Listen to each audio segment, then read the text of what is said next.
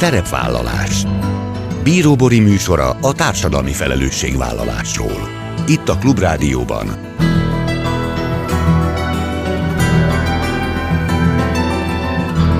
Szerepvállalás. Jó napot kívánok! Bíró Bori köszönti Önöket. Adásainkban hétről hétre példákat hozunk arra, hogy egy-egy cég vagy intézmény, netán magánszemély, milyen formában, milyen eszközökkel járul hozzá anyagi gondok, társadalmi problémák orvoslásához, az életminőség javításához, a fenntartható fejlődéshez. Így módon is kifejezve, hogy felelősséget érez azért a környezetért, amelyben él és dolgozik.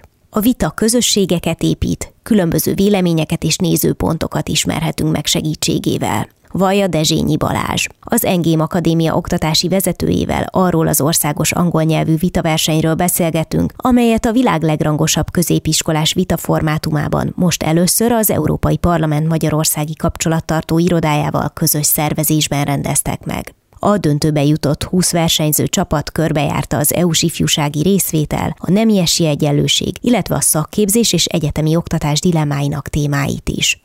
A műsor második felében a nyertes csapat két középiskolás tagja Somogyi Nikoletta és Nagy Renáta lesznek a vendégeim. A döntőt nyitó egyik gondolatuk szerint a fiatal generáció jövőjéről ne az idősebb döntsön. A győztesek a versennyel egy interrail bérletet nyertek, amivel beutazhatják Európát. Ez a mai témánk, tartsanak velünk! a világ legrangosabb középiskolás vita formátumában rendezték meg az eddigi legnagyobb országos angol nyelvű vita versenyt, tehát most először, és az alapokról Dezsényi Balázsjal, az Engém Akadémia oktatási vezetőjével beszélgetünk. Jó napot kívánok! Jó napot kívánok! Mert hogy, ugye ez egy közös szervezés volt az Európai Parlament Magyarországi Kapcsolattartó Irodája és az Engém Akadémia között, de ha jól tudom, akkor a vitaversenynek a, a know-how-ját azt, azt tulajdonképpen önök hozták. Amikor vitaversenyről hallok, akkor mindig az az első, ami eszembe jut, hogy vajon a vita, mint műfaj, az miért nem tartozik az laptanterv közé, miért nem használjuk mondjuk a magyar nyelv és irodalomórák keretében, hiszen ezeken a versenyeken a diák diákok valami olyasmit tanulhatnak meg, és olyannak lehetnek a részesei, amivel szerintem sok esetben így a, a mindennapok során nem igen találkoznak. Mi erről a véleménye? Egyetértek abban, hogy, hogy a vitázás, a disputa rengeteg olyan készséget tanít meg a fiataloknak, ami később utána kulcsfontosságú ahhoz, hogy sikeres felnőttek lehessenek, illetve hogy a társadalomnak aktív és felelős állampolgárai lehessenek és én is úgy látom, hogy az oktatásban rengeteg potenciál van arra, hogy különböző témák, tantárgyak mentén ne csak a hagyományos ismeret átadással dolgozzuk fel az anyagot, hanem például a vitamódszertanban is segítsünk a diákoknak abban, hogy feldolgozzák azt az információt, amit és hogy legyen lehetőségük kritikusan gondolkodni róla, és érveket megfogalmazni, akár nem is csak egy oldalra, vagy nem is csak arra az oldalra, amivel ők egyetértenek. Úgyhogy akár a tantermen belül, akár a tantermen kívül, például ilyen versenyek keretében, amit februárban szerveztünk, rengeteg lehetőség van a vitát gyakorolni, és mi nagyon örültünk annak, hogy a mostani vita versenyünkben ezt az ország minden részébe sikerült eljutatnunk, egy kicsit gyakorlatilasabban és nagyobb színpadon is. Sokan, hogyha meghallják azt a szót, hogy vita, akkor sok esetben valami negatívra gondolnak, holott ez tulajdonképpen az egyik legtermészetesebb dolog kellene, hogy legyen az életünkben, hogy mindenki, akinek valamiről véleménye van, azt érvekkel, észérvekkel alá tudja támasztani. Az egész életünk során olyan helyzetekbe kerülünk, ahol ez, ez előbukkan, és talán valahogy így a, az oktatásban is, és ott a középiskolás évek során ez egy nagyon-nagyon jó momentum arra, hogy ezzel megismerkedjenek a gyerekek, hogy aztán később nem mint negatívum tekintsenek a vitára, mint olyanra, hanem ahogy ön is mondta, legyen saját véleményük, legyenek nézőpontjaik, és ez a világ egyik legtermészetesebb dolga lehessen a számukra. Igen, úgy érzem, hogy Magyarországon a vitához általában sokan negatív konnotációkat kötnek, és a vita sok emberben a veszekedéssel rokon értelmű. Igen, igen. Az egyik első dolog, amit tisztázni szeretünk a vita workshopjainkon, vagy a vita alkalmainkon,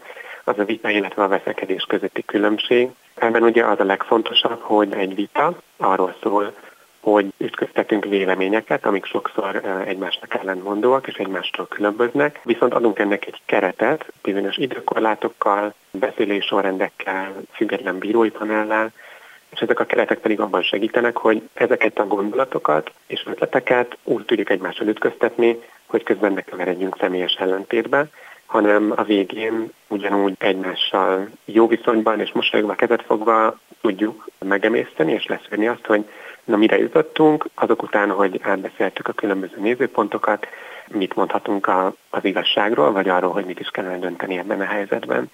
Úgy gondolom, hogy a versenyvita formátumok, mint amiket mi is használtunk az országos vitaversenyünkön, azok ahhoz hozzászoktatják a, a résztvevőket, hogy megfogalmazzanak saját véleményt, hogy átérezzék azt, hogy mi lehet fontos a sajátuktól különböző véleményekben, és hogy a gondolataikat elő tudják adni minél meggyőzőbben és minél határozottabban. Ezek egyébként olyan készségek, amik, hogyha együtt megvannak a középiskolás fiatalokban, akkor ezek segítik őket abban, hogy, hogy a környezetünkben jelen tudjanak lenni nem csak kritikus, hanem empatikus és aktív állampolgárokként is. Amikor várták a csapatok jelentkezését, ugye három, négy vagy öt fős középiskolás csapatok jelentkezhettek, akkor volt-e valamilyen kritérium, tehát például lehet-e azt tudni, hogy kik a jó vitázók, hogy milyen készségek kellenek ahhoz, hogy valaki jól tudjon vitázni, vagy ezt ebben a középiskolás korosztályban ezen panelek mentén, amit említett, kvázi bárki el tudja sajátítani? A mi versenyünkön a jelentkezés követelménye csak annyi volt, hogy mindenki megismerje és használja a viták közös szabályait. Az úgynevezett World School vita formátumot használtuk, ami gyakorlatilag egy, egy szabálygyűjtemény arra, hogy milyen sorrendben és hány percet beszélhet a két egymással ellenkező oldal képviselője. És hogyha ezeket az alapokat valaki elolvasta, begyakorolta, akkor onnantól kezdve nincsen semmi akadálya, hogy maga is kipróbálja magát egy, ilyen vitában, illetve hogy jelentkezzen egy ilyen formátumot használó versenyre. Ez a gyakorlatban úgy néz ki, hogy mind a két oldalon három csapattag vitázik egymással, és először a támogató oldal kap 8 percet, utána az ellenző oldal, aztán a támogató oldal második szónoka szintén 8 percben folytatja, majd így tesz az ellenző, aztán a harmadik szónokok hasonlóképp mennek, és a végén az első vagy a második szónok mindkét csapatból kap még egy felszólási lehetőséget, hogy összefoglalja a vitát, tehát dióhéjban a legfontosabbak tényleg csak ezek a keretek a formátummal kapcsolatban. Ezt volt fontos ismerni a résztvevőknek is. Ami fontos a részvételhez, és ami segített abban, hogy jól sikerülhessenek a viták, az az, hogy, hogy ebben az esetben uh, ugye angolul folytak a viták, tehát fontos volt az önálló gondolat kifejezést, az alkalmas nyelvtudás. Ezen kívül pedig minél inkább együtt tudtak dolgozni csapatban a diákok, és minél inkább tudtak alapos és jó kutató munkát végezni, illetve ezt rendszerezni logikusan és érthetően, annál sikeresebb részletre számítottak utána a viták során is például a projektmunka, meg a csapatban való gondolkodás, ezek abszolút olyan dolgok, amiket később is nagyon jól lehet majd használni egyetemi környezetben, a munkahelyen, tehát egy ilyen szempontból is ez egy, ez egy nagyon hasznos tudás. Több fordulón keresztül zajlott a verseny, még aztán eljutottak a döntőig február elején, különböző témákat dobtak be, és ezen témák mentén kellett érvelni, ellenérvelni a diákoknak. Mik voltak ezek a tematikák? A döntő hétvége során három különböző tételmondatot vitathattak meg a résztvevők. A negyed döntő témája az volt, hogy intelligens, de szerény anyagi lehetőségekkel rendelkező diákként megéri a szakképzést előnyben részesíteni a hagyományos egyetemi oktatással szemben. Az elődöntőben arra vitáltak a csapatok, hogy a nagy nemzetközi szervezeteknek, mint például az ENSZ vagy a Világbank, helyes lépése, hogyha állandó képviselőként csak nőket fogadnak be. És a döntő témája pedig az volt, hogy az európai parlamenti választásokon minden tagállamban megváltoztassuk-e 16 évre a szavazási korhatárt. Különösen az utóbbi téma volt az, ami talán helyből is a legközvetlenebb kapcsolódónak tűnik a résztvevő diákok életéhez, illetve az ő helyzetükhöz is. Igen, majd a műsor második felében itt lesz velünk a nyertes csapat két képviselője is, úgyhogy őket majd erről részletesebben is fogom kérdezni. Egyébként a diákok hogyan tudnak készülni, utána olvasni a témáknak? Ezekről ők kapnak -e előzetesen információt, vagy ott helyben tudják meg, hogy mi az, ami mellett érvelni, ellenérvelni kell? Szóval mennyire kell alapvetően tájékozottnak lenni? Kétféle vitát szoktunk megkülönböztetni. Vannak impromptu viták, amikre helyben kapnak 60 percet felkészülni a diákok, és vannak előre megadott témájú viták, amelyek esetében viszont akár több hetet is előre készülhetnek és kutathatnak. Ezek külön-külön készségeket tudnak fejleszteni egy előre megadott témához. A legfontosabb az, hogy a, a diákok meg tudják találni, hogy milyen források nyújtanak hasznos információt az adott téma kapcsán, ezeket hogyan lehet érvekké formálni, és hogyan lehet az érvekre megfelelő alátámasztást gyűjteni, amit aztán rendszereznek és előadnak a vitában. Fontos viszont, hogy még az előre megadott témák esetén is csak a helyszínen, közvetlenül a vita előtt derül ki, hogy a csapat melyik oldalt képviseli majd a vitában. Így fontos az, hogy mind a két oldalra előre felkészüljenek, és hogy év érveik, ellenérveik legyenek mindkét szemszögből. Az impromptu viták esetén 60 percet kapnak a diákok arra, hogy felkészüljenek a vitára, és ebben az esetben a vita hétvégén nem is használtak elektronikus eszközöket. Itt tehát különösen fontos volt az, hogy legyen olyan tájékozottságuk, és meg legyenek olyan alapvető információik, amikre fel tudják utána építeni a saját érveiket, akár a jelen esetben a szakképzés és az egyetemi oktatás dilemmáiról, akár nemi esélyegyenlőségről és a nagy nemzetközi szervezetekről. Balázs, aki viszonylag régóta ismeri ezt a területet, és a vitázással, mint olyannal azért hosszabb ideje foglalkozik, találkozott olyan gondolatokkal, olyan érvekkel, vagy ellenérvekkel, amik az ön számára is egészen különlegesnek, vagy meghökkentőnek hatottak, tehát hogy tudnak-e a tizenévesek olyan megszólalásokkal, olyan gondolatokkal előállni, ami egy tapasztalt felnőtt számára is újdonság lehet. A vita oktatóként és bíróként rendszeresen én is tanulási lehetőségként tekintek azokra a vitákra, amiket meghallgatok, és a, a válaszom igen, mindig vannak olyan ötletek, vagy megfogalmazások, példák, amik nekem is újak, és amikből én is tanulok, legyen ez így a heti vitaklubjainkon, vagy a nagyobb versenyeken.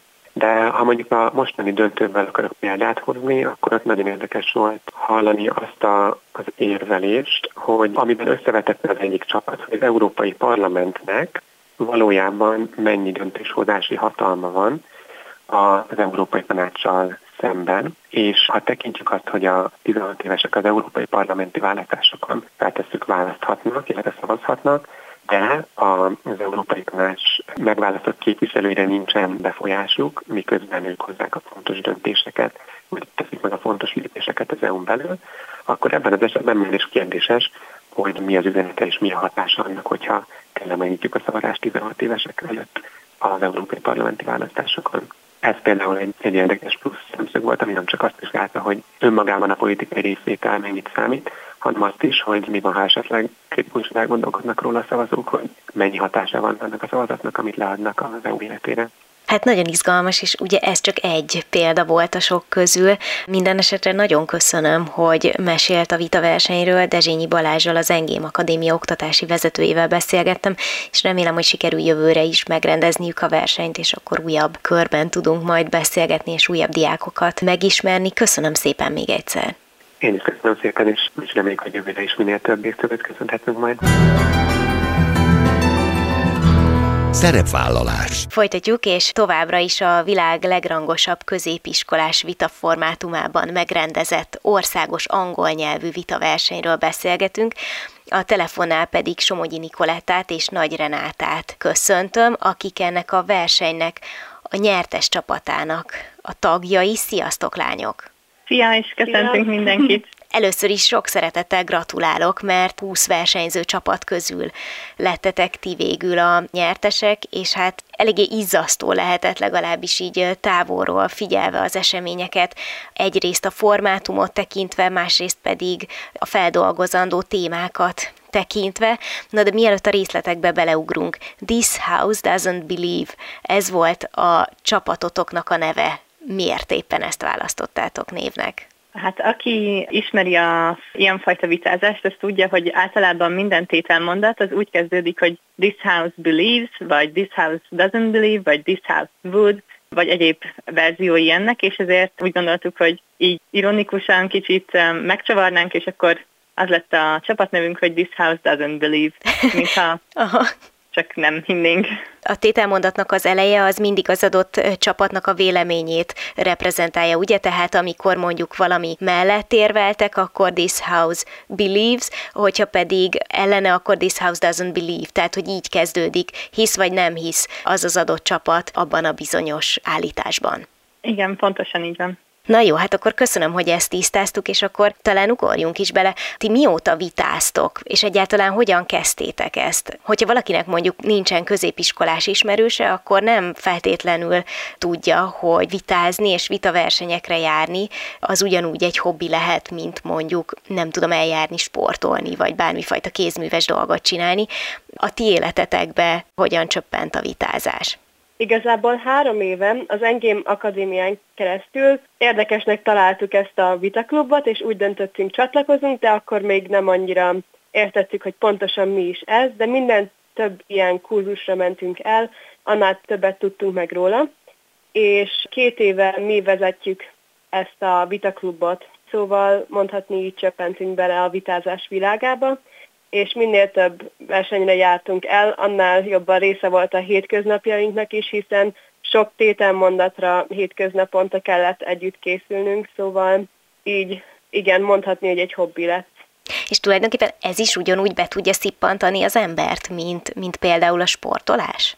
Én nekem személyesen az a tapasztalatom, hogy igen, mert hogyha bárki megkérdezi tőlem, hogy mi a hobbim, akkor, akkor ez az egyik, amit elmondok mindenképpen, mert eszméletlenül élvezem, ahhoz képest, hogy ugye nagyon sokan úgy tekintenek rá, mint egy ilyen iskolai dologra, amire készülni kell, és ami nehéz, és ami ugye egy verseny, de alapvetően szerintem nagyon élmeztető, és, és én imádom a készülés részét is, és amikor ott vagyunk, és tényleg beszédeket kell mondanunk, az már csak habatortán.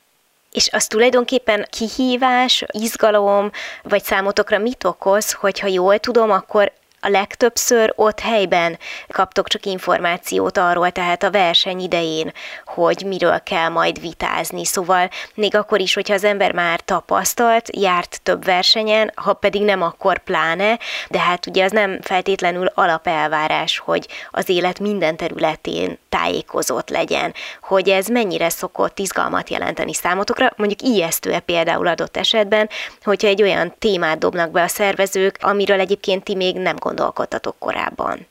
Általában ezek a témák, amik így ott vannak megadva, azért nem szoktak nagyon nagy kihívást jelenteni, tehát azért egy alaptudással rendelkező ember megérti, amit ott kapunk, de hát nyilván kihívás, mert ilyenkor általában egy óra felkészülési időnk van ezekre a témákra, legalábbis abban a formátumban, amiben mi vitázunk, és hát ott egy óra alatt kell összerakni az összes érvünket, és hát minden az, amit el akarunk mondani, azt egy órában össze kell állítani.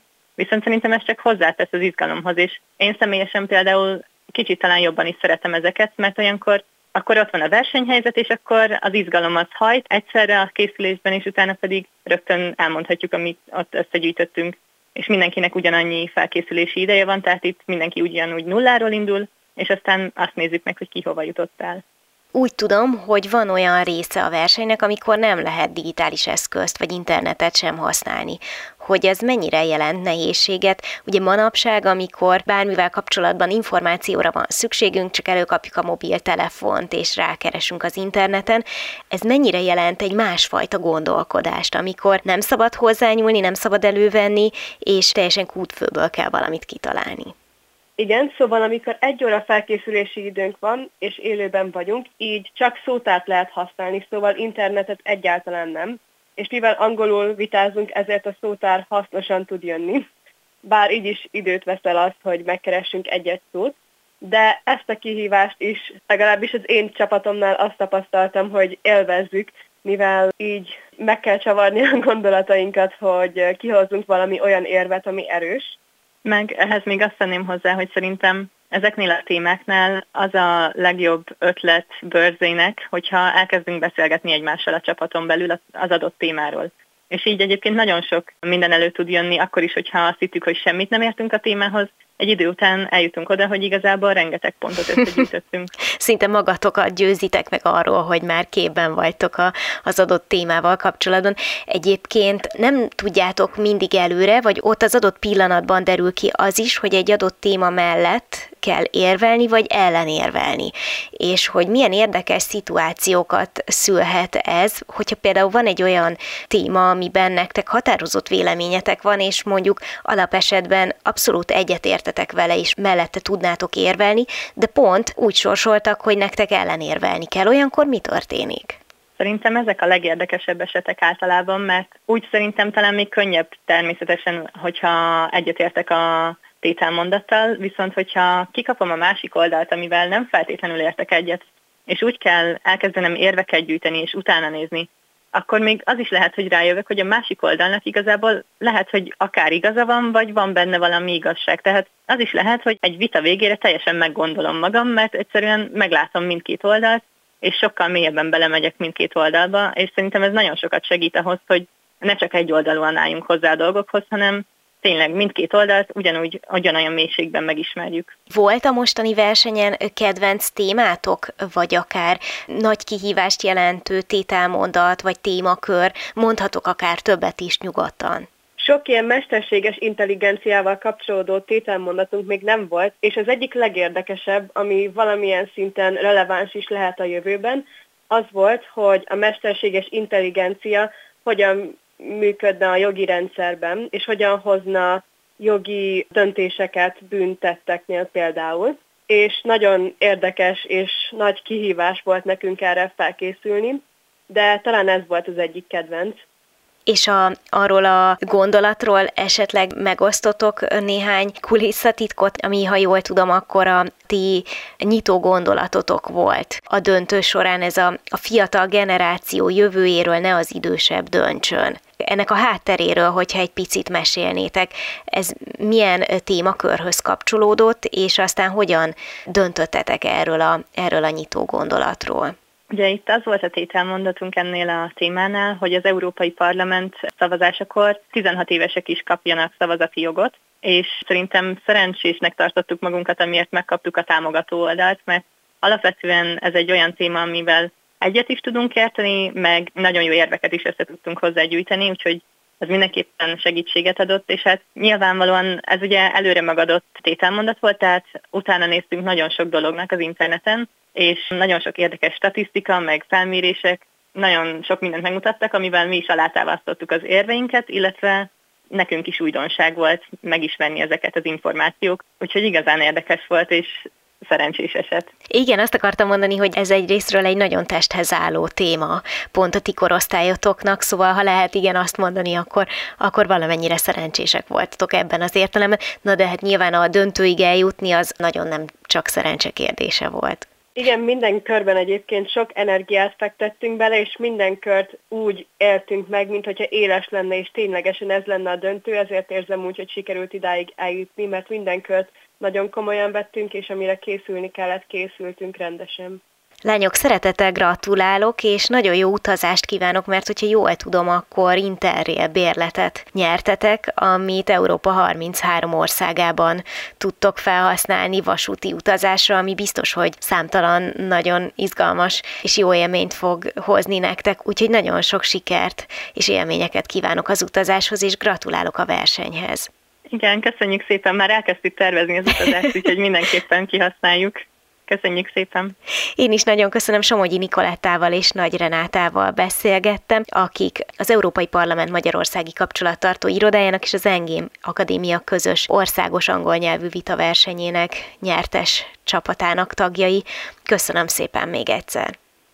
Ennyi fért a mai műsorba, legközelebb jövő héten szombaton 18 órakor jelentkezem. Ha még nem tették, kövessenek minket közösségi oldalainkon, a Facebookon, az Instagramon és a YouTube-on. Ha bármiről lemaradtak volna, az adást pénteken 14 órakor ismételjük, de a Klubrádió weboldalán is vissza tudják keresni. És most már egy jó ideje podcast formában is elérhető a szerepvállalás. Keressék a Spotify, a Google és az Apple podcastek felületein, ahol bármikor meghallgatható a műsor. Köszönöm, hogy velem tartottak, további kellemes online rádiózást kívánok. Bíró Borit hallották. Szerepvállalás